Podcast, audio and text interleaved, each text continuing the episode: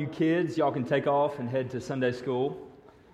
All the grown-ups, if you want to, you can open your Bibles. We're going to be in Matthew 9:35 this morning, just looking at a couple verses. We'll let the young ones file out before we get started. So here's where we're headed this morning. We're going to talk about this concept, this idea of what does it mean to live like Jesus? What does it mean to imitate Jesus? What does it mean to be like Christ? And this, this concept, this idea, is fundamental to the Christian faith. I mean, you see it all over Scripture. I mean, countless times Jesus is going to his disciples at the very beginning of their discipleship, and he says this Look, he says, Follow me, and I will make you fishers of men. He says, Look, you got to follow me, you got to be like me.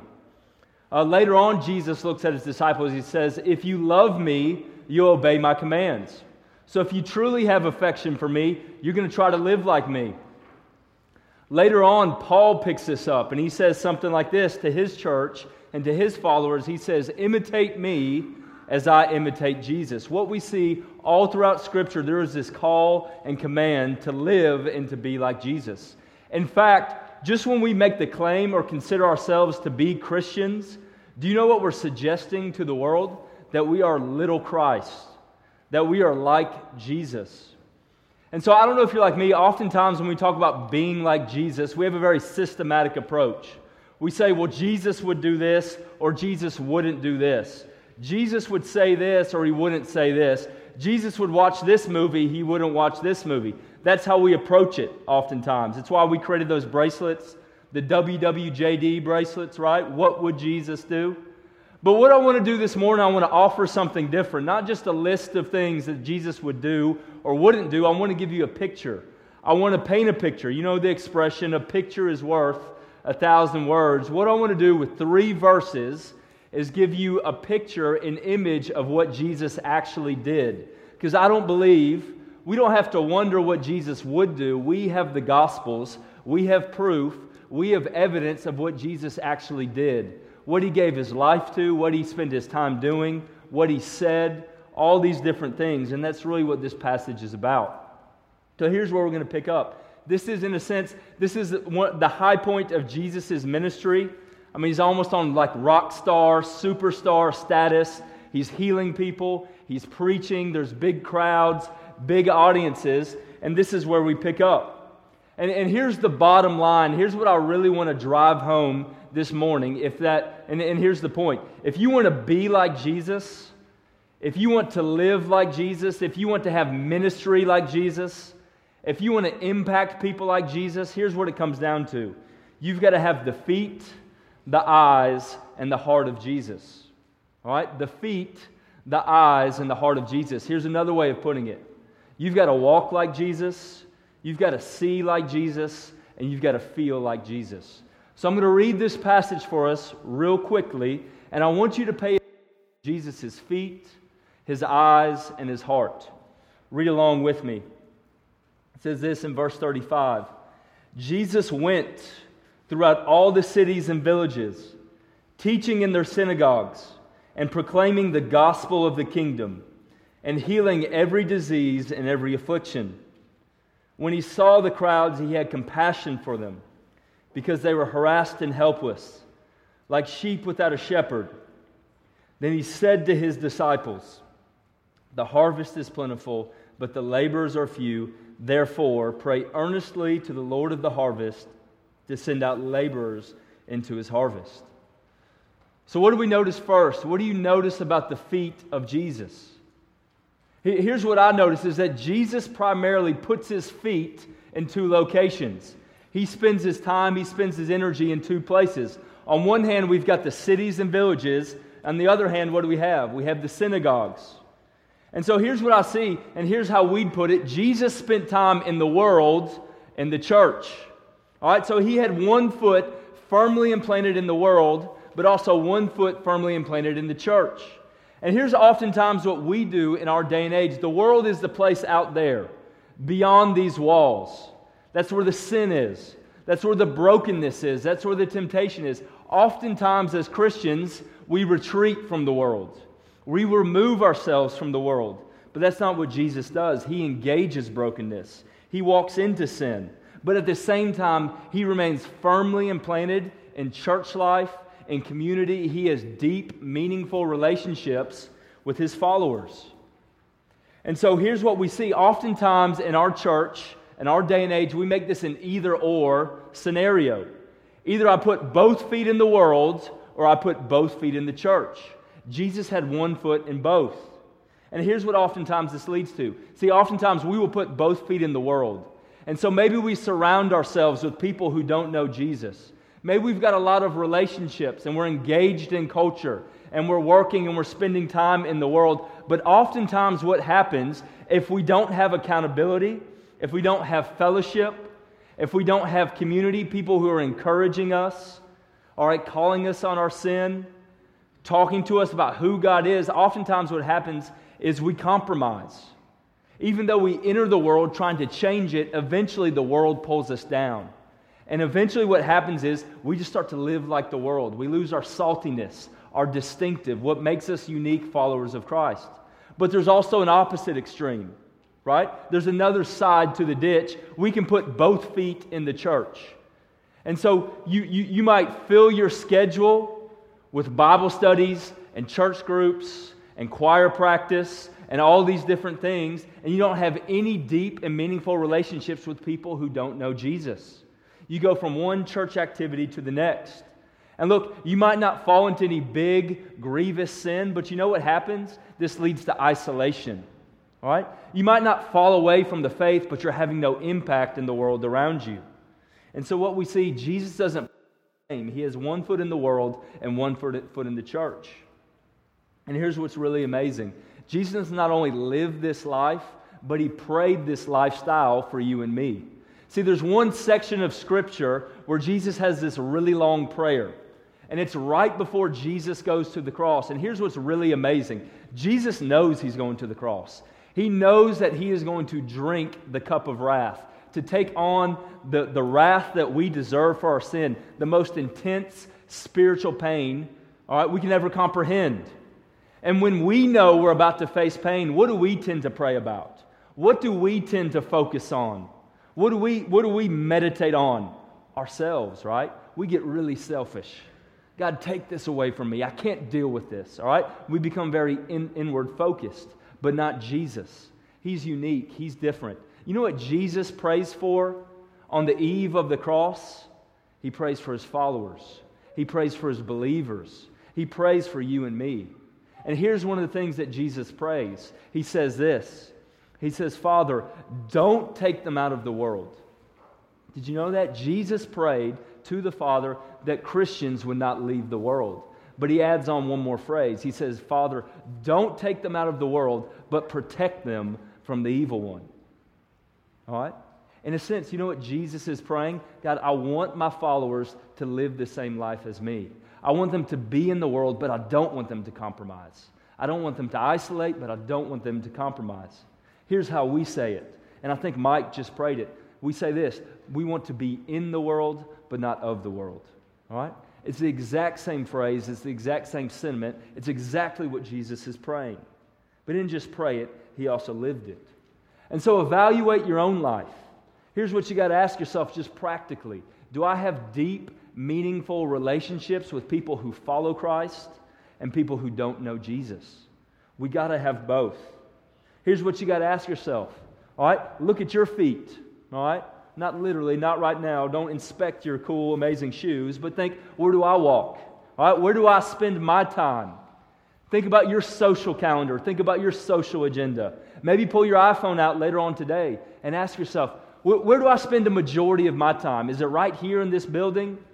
Maybe it's, it's, it's, I'm always on the square, I'm always in this bar, I'm always with these people. Maybe look at your call log or your text messages and ask yourself, who do I spend a majority of my time with?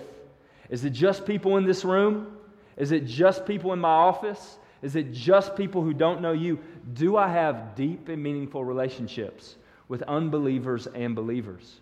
Are there people in my life that I'm trying to win to Christ? But at the same time, are there people in my life who know everything about me, who hold me accountable, who encourage me and affirm me on a daily basis? All right? So Jesus spent his time, his feet were implanted in two locations, but he was also doing two things. Do you guys notice he was doing two actions? The first is this he was healing people. All right, if you read throughout this section of Matthew 8, Matthew 9, Jesus is healing and performing a whole lot of miracles. I mean, the list goes like this. I mean, first off, he heals a paralyzed man, he gives him movement, he heals a woman who has an internal bleed. All right, he heals that. He, he brings a ruler's daughter from death to life. He approaches two blind men and gives them sight. He goes up to a man who's unable to speak and he gives him a voice. Time and time, what we see is the tender touch of God. Jesus going healing and meeting the physical needs in the cities and villages. But he doesn't stop there, does he? He doesn't just heal people, he also teaches. He proclaims the gospel. It says that he was preaching in the synagogues in the cities and villages. And so here's what we see, all right, is that with his actions, with his hands, Jesus was displaying the power of the gospel. He was displaying the power of the kingdom. But with his mouth, with his words, he was explaining, proclaiming, heralding the power of the gospel. Do you see it? You got to have both. See, when Jesus went to a paralyzed man and gave him movement, all right, essentially what he was saying spiritually, he was saying this. He's saying, look, in the same way, spiritually, you can't move. You're broken, you're helpless, but only Christ brings life. When Jesus approaches as a dead daughter, he says, spiritually, you're dead, all right, but only I bring spiritual life. I bring spiritual sight, Right? I bring spiritual healing. Jesus was displaying the power of the gospel with his hands and his miracles, but he explained it with his words. And so, if that's where Jesus went, if that's what Jesus was doing, meeting physical and spiritual needs, what did he see? Right? What did he see? What did he notice? Well, Matthew writes it down. It says right here that he saw the crowds. He saw the crowds. All right, here's the point. If you want to serve like Jesus, if you want to minister like Christ, oftentimes the first step, it starts with our eyes. It starts with what we see. Because this is what's so amazing. Right, there was something so unique, so profound about the way Jesus looked at just crowds, just cities. The author Matthew said, I got to write this down. Do you get what I'm saying? This isn't just a glance. This isn't just cutting his eyes towards the crowd. No, Jesus gazed. It was intent, it was focused. He looked at the brokenness, he looked at the world, and the author noticed it. And see, here's what we see is that when Jesus looks at something, when Jesus gazes at a need, it automatically leads to an affection. It leads to an emotion, and that emotion is compassion. But that compassion leads to action. And we know this instinctively. All right? I guarantee you, just about everyone in this room has experienced this situation. All right? You're flipping channels late at night.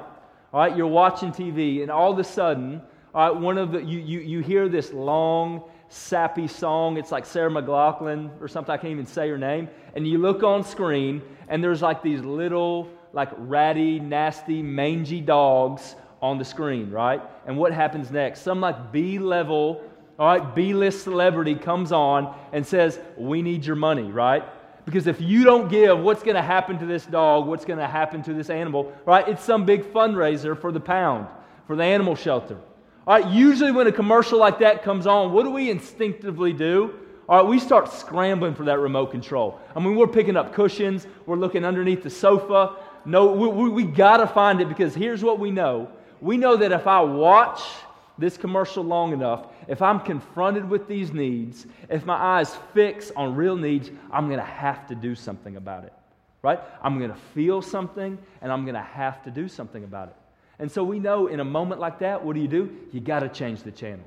All right? Even if it means getting up from the couch and actually pressing the button, it's what we do. All right? And so here's the thing, guys looking, seeing, gazing, not just a glance, it leads to compassion and it leads to action. So here's my question for you What, is, what, what, what are your eyes upon? What is your gaze set upon? Is it on God the Father? Is it on the brokenness in the cities and villages? Is it on the needs of this city? Or maybe it's on your TV screen. Maybe it's on your iPhone. Maybe it's on your bank account. Maybe it's on your schedule, your weekly planner. I don't know what it is. But do you see the needs in the world around us? That's what Jesus saw. That's what he gazed upon. So, if that's what Jesus saw, what did he feel when he saw these needs? What did he feel when he saw the crowds? Matthew gets right to the point. He says this Jesus felt compassion. He felt compassion. Did you know this? If you look at all the emotions that Jesus experienced, the one emotion, the one adjective that is used most to describe the state of Jesus' heart is compassion. I wonder what people would say about me if they examined all the affections I felt. I know it wouldn't be compassion. But what does this word, word actually mean? This word compassion means that Jesus' stomach turned, all right? His stomach turned. Literally, this is how we would say it. He was sick to his stomach. All right, this isn't some romantic perspective. I mean, Jesus is getting sick to his stomach. Literally, what it means is he felt it in his bowels. All right? We would say he felt it in his gut. Because here's what you got to understand the Hebrews of Jesus' time, they're very literal, okay? Very literal. Where we tend to be more symbolic, more figurative with our language, right? So if we make, want to make some big romantic gesture, what do we say? I love you with what? All of my heart. Now, are we saying actually this muscle, this organ is producing affection and romance in me? That's not what we're saying. We're just saying, I love you with the center of my being. Hebrews would say, look, instead, here's what Jesus is saying I love these people with my gut, right? I love them with my bowels, all right? This is probably where, where you don't need to imitate Jesus, okay? I, am not encouraging, like, if you're going on some like anniversary, nice romantic candlelight dinner, to look to your spouse, right, your one and only, your bay, and to say, look, I love you with my bowels, right? That's not going to go over well. Don't be like Jesus with your romance. But here's what Jesus is trying to get across He's saying, Look, my inner organs, in my DNA, deep within me, I am feeling compassion. My stomach is turning. I can't get rid of this. This isn't just a passing emotion. This isn't just a momentary affliction. This is in my gut. I am deeply moved. See, compassion is not just empathy, it's empathy that leads to action.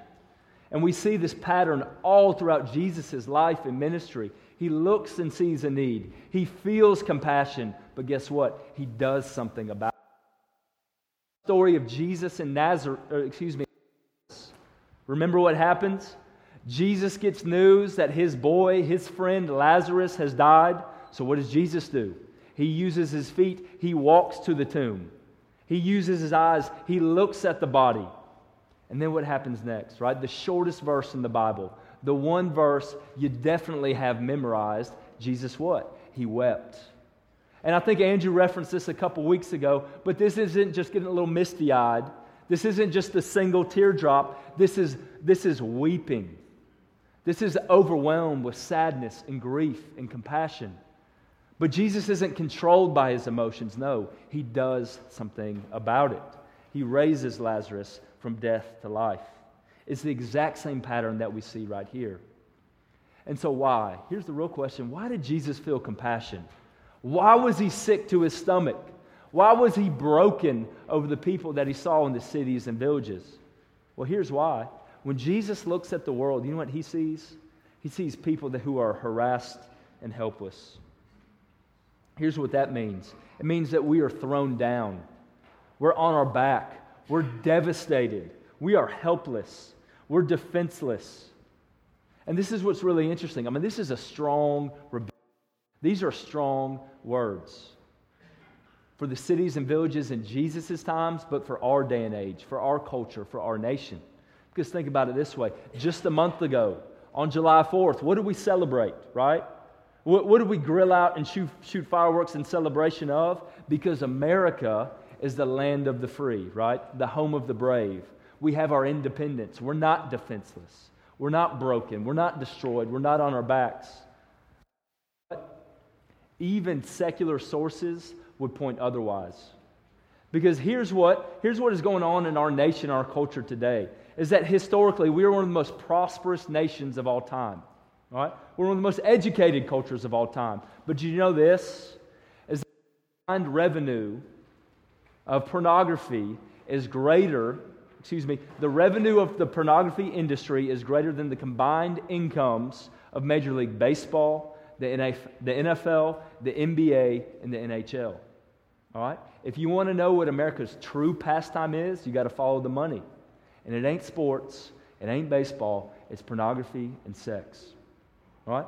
A typical American has over $20,000 in credit card debt. All right? Even though we live in the one, of most, one of the most prosperous cultures of all time, you know what the number one type of prescription is today?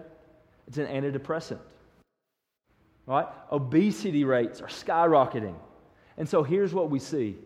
Even though we live in nice homes, even though we drive nice cars, we have nice bodies, nice clothes, and nice smiles, you know what Jesus says? Apart from me, you are harassed and helpless.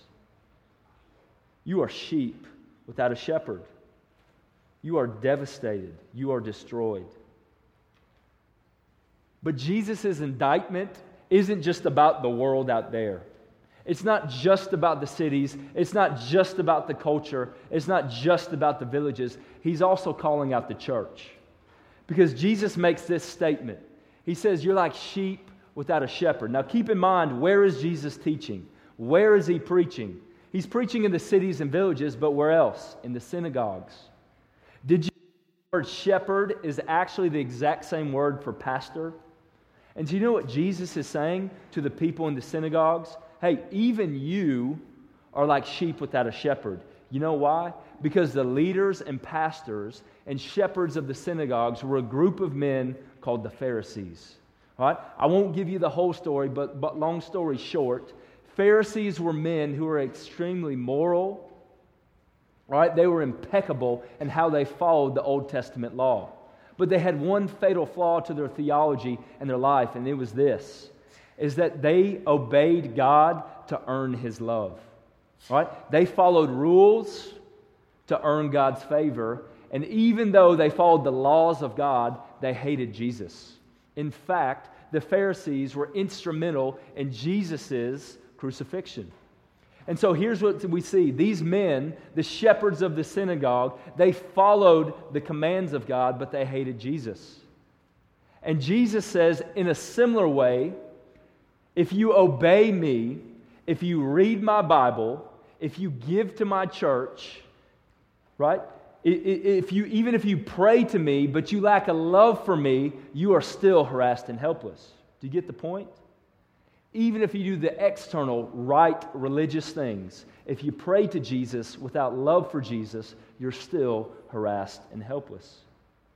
This is the point Jesus is really trying to drive home. He's saying this apart from me, you're helpless. So here's my question. We'll bring it back again to the crowds. When you're in downtown Carrollton, when you flip on the news, when you look at the cities, the villages, when you look at the world around us, what do you feel? Is the dominant emotion compassion like Christ? Or maybe it's something else. Maybe what you experience the world around you is just bitterness. I mean, you get frustrated. You look at the world and you say, when are they going to figure it out? When are they going to get it right? When's the Supreme Court going to get it right? When's this politician going to get it right? When's this school going to get it right? And you just get frustrated and irritated. Maybe you feel something else. Maybe you just feel bored, apathetic, complacent. You look at the world around you and you're just like, who cares? Why bother? This world, this nation, this city is too far gone. What can I do? Who cares? Or maybe you feel something like Jesus. You feel brokenness. You feel brokenness. Jesus experienced deep empathy, but there was expectation. He experienced deep brokenness, but there was hope. He maintained hope because he saw the potential. Do you see what Jesus says next? He says, The harvest is plentiful. There's a ring of hope, a tone of hope to how Jesus sees the world because there's always hope with the gospel. The gospel is the power to do the impossible to bring men and women from death to life. See, God sees a harvest in the world around us. But do you see this? Jesus makes one more observation. He says, The harvest is plentiful.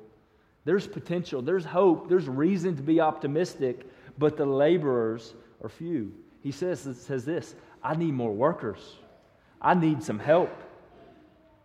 And so, if that's where Jesus went, if that's what he saw, if that's what he felt, here's the big question what did Jesus do about it? I mean, what did he actually do? How did he meet these needs? What did he give his life, give his, give his time to? Well, the good thing is we have this answer. So, probably here's what happened Jesus spent the entire day healing people, proclaiming the gospel in the cities and the synagogues. And at the very end of a long, hard day of ministry with his 12 disciples, they leave the city and they probably walked up to a hill. And so they've got a very nice, scenic overlook, and they're looking at the city, they're looking at the village where they spent their day just laboring, all right, sharing the gospel, healing people. And here's what Jesus says. But before we get to what he says, notice what he doesn't say. All right? He doesn't point out that the harvest is plentiful, but the laborers are few. I mean, if I'm Jesus in this moment, you know what I'm saying? Let's go do something about it, right? I'm, I'm like channeling my inner football coach, giving a pregame speech. I'm trying to pump the disciples up, and I'm saying, let's take this city. All right? Let's start a program. Let's start a church. Let's start sharing the gospel. Let's make this happen. But here's what's really interesting Jesus doesn't move quickly in this moment. If anything, he hesitates, he pauses, he slows down, and he calls for this. He says, We need to pray earnestly to the Lord of the harvest. This is Jesus' solution. This is his response to the brokenness of the world earnest prayer to the Lord of the harvest. And here's what you got to understand that word earnest, it combines two concepts, two ideas, two definitions. An earnest prayer is this it's a prayer with passion and persistence. Do you get that? The word earnest combines two ideas it's a passionate prayer and a persistent prayer. And look, look, look, walk with me a little bit. I mean, oftentimes when we are confronted with a need, we, we tend to pray pretty passionately, right? And so Jesus is saying, look, it doesn't need to be this rote, boring, you know, standard cookie cutter prayer God save the world. He's saying, no, look, engage your heart, feel compassion, break for these people, pour out your soul, pour out your heart, pray with passion. But, but sometimes when we pray with passion, it's just a fleeting prayer. It's a momentary prayer. It's an isolated prayer. And we move on with our day and we totally forget about it. But not Jesus. It's a persistent prayer. Daily, regularly, consistently, he is opening his heart. He is praying to the Lord of the harvest. And look, guys, this is really practical. This is really good. Do you notice what Jesus prays for? He prays for laborers. This, this can transform your prayer life. See, oftentimes when I'm confronted, maybe with a coworker, a friend, somebody I know who doesn't know Jesus, Usually, this is what I pray God, would you save them? Just save them. But that's not what Jesus prays. You know what Jesus prays? Jesus prays for laborers. You want to know a more effective prayer, prayer? A more intentional prayer is to pray like Jesus, to pray this way God, would you send a laborer? God, would you send someone to present the gospel? God, would you send someone to reach my brother, to reach my boss, to reach my cousin, to reach my teammate? And you know what happens? If you start praying for laborers long enough with passion and persistence, you know what happens? Oftentimes, you become the answer to your prayer. You become that laborer. And that's exactly what happens in Matthew 10:1. These disciples not only pray for they become laborers. If you read with me in Matthew 10:1 it says this. Jesus, he called him to him his 12 disciples and gave them authority over unclean spirits to cast them out, and to heal every disease and every affliction. So here's what we see How does God redeem the brokenness in the world around us? How does He redeem the jacked up cities and villages? He redeems it through earnest prayer and through laborers, through people like you and me. And what Jesus right, does right here is He is commissioning the disciples. Essentially, He's looking at these 12 men and He's saying, You've seen where my feet go. You've seen what my eyes fix upon. You've seen what my heart feels. Now go be my, go be my feet. Go be my eyes. Go be my heart in the cities and villages. In fact, Jesus actually repeats this exact same commission. We call it the Great Commission. And it's at the end of Jesus' leadership of these 12 men. In Matthew 28, all right, what does Jesus say? It sounds really familiar. He says this All authority in heaven and on earth have been given to me. And he looks at his disciples and he says, Go and make disciples of all nations. And so here's the thing the same commission that Jesus utters to these 12 men, he extends to us, to the universal church, to the church past, present, future. In a sense, you know what Jesus is saying to King's Chapel, to this church, to each and every one of us, to you, to me? He's saying this. He's saying, Walk into Carrollton. Be my eyes, be my heart. I want you to walk and I want you to see and I want you to feel like me in the year 2015 in Carrollton, Georgia. We are an extension of the power of Christ. So, that's the big point, right? That's the main idea. Be like Jesus. Be his feet, be his eyes, and be his heart. You guys ready to go? You guys ready to do this?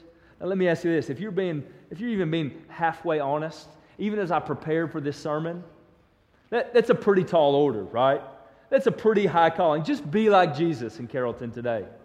All right? I'm going to be honest. I don't know if I can pull that off. Because I started to evaluate my, my feet, my eyes, and my heart, and I missed the mark. When I think about my feet, instead of walking towards needs, walking toward, towards brokenness, Oftentimes I retreat to my couch or to my home or to my favorite TV show. I think about my eyes and what I expose my eyes to. And usually it's not God the Father, it's not the needs around me. It, it, it's, it's just nonsense. Right? Maybe use your eyes to look at things you shouldn't. Maybe it's websites or TV shows or different things like that. I think about my heart and what I feel. My heart's not marked by compassion. It's not the dominant emotion within me. Oftentimes, you know what I feel? Anger and frustration and bitterness, maybe even apathy. See, oftentimes when we only hold Jesus forth as an example to imitate, it leads to guilt, it leads to shame. And Jesus was a perfect example, but he was more than that. He wasn't just an example, he was a sacrifice. And so here's what I want us to do, just real briefly. I want us to think about this story in a different perspective, from a different light. See, oftentimes when we hear these stories, we like to insert our lives into one of the characters. I'd be willing to bet when I first read this, I know I did, that you probably just put yourself and numbered yourself among the 12, right? A follower of Jesus, a disciple. Well, here's what I want to, want to do I want to tell the story again, but I don't want you to view yourself as a disciple but as a lost, harassed, and helpless sheep. Because when you think about it this way, it changes everything. Think about this. Think about the feet of Jesus. Jesus left heaven and he came to earth. You could put it this way Jesus left the perfect synagogue. You know what the synagogue was? It was a place of worship, it was a location that represented lives coming into the presence of God. And so when Jesus was in heaven, it was the perfect synagogue. It was the perfect presence of God. And he left the, he left the synagogue and he came to earth, to the cities and the villages where there was sin, temptation, and brokenness. And what did Jesus see? What did he fix his eyes upon? He saw the world. He saw people like you and me who are thrown down, who are harassed, who are helpless, in need of a, of, of a Savior and a shepherd. Well, what did Jesus feel? Well, I know what he didn't feel. He didn't feel bitterness.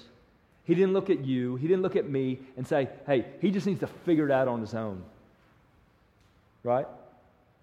He wasn't bored. He wasn't just saying, oh, they'll figure it out. He wasn't bitter. He wasn't resentful. He was broken. He felt compassion for you and me.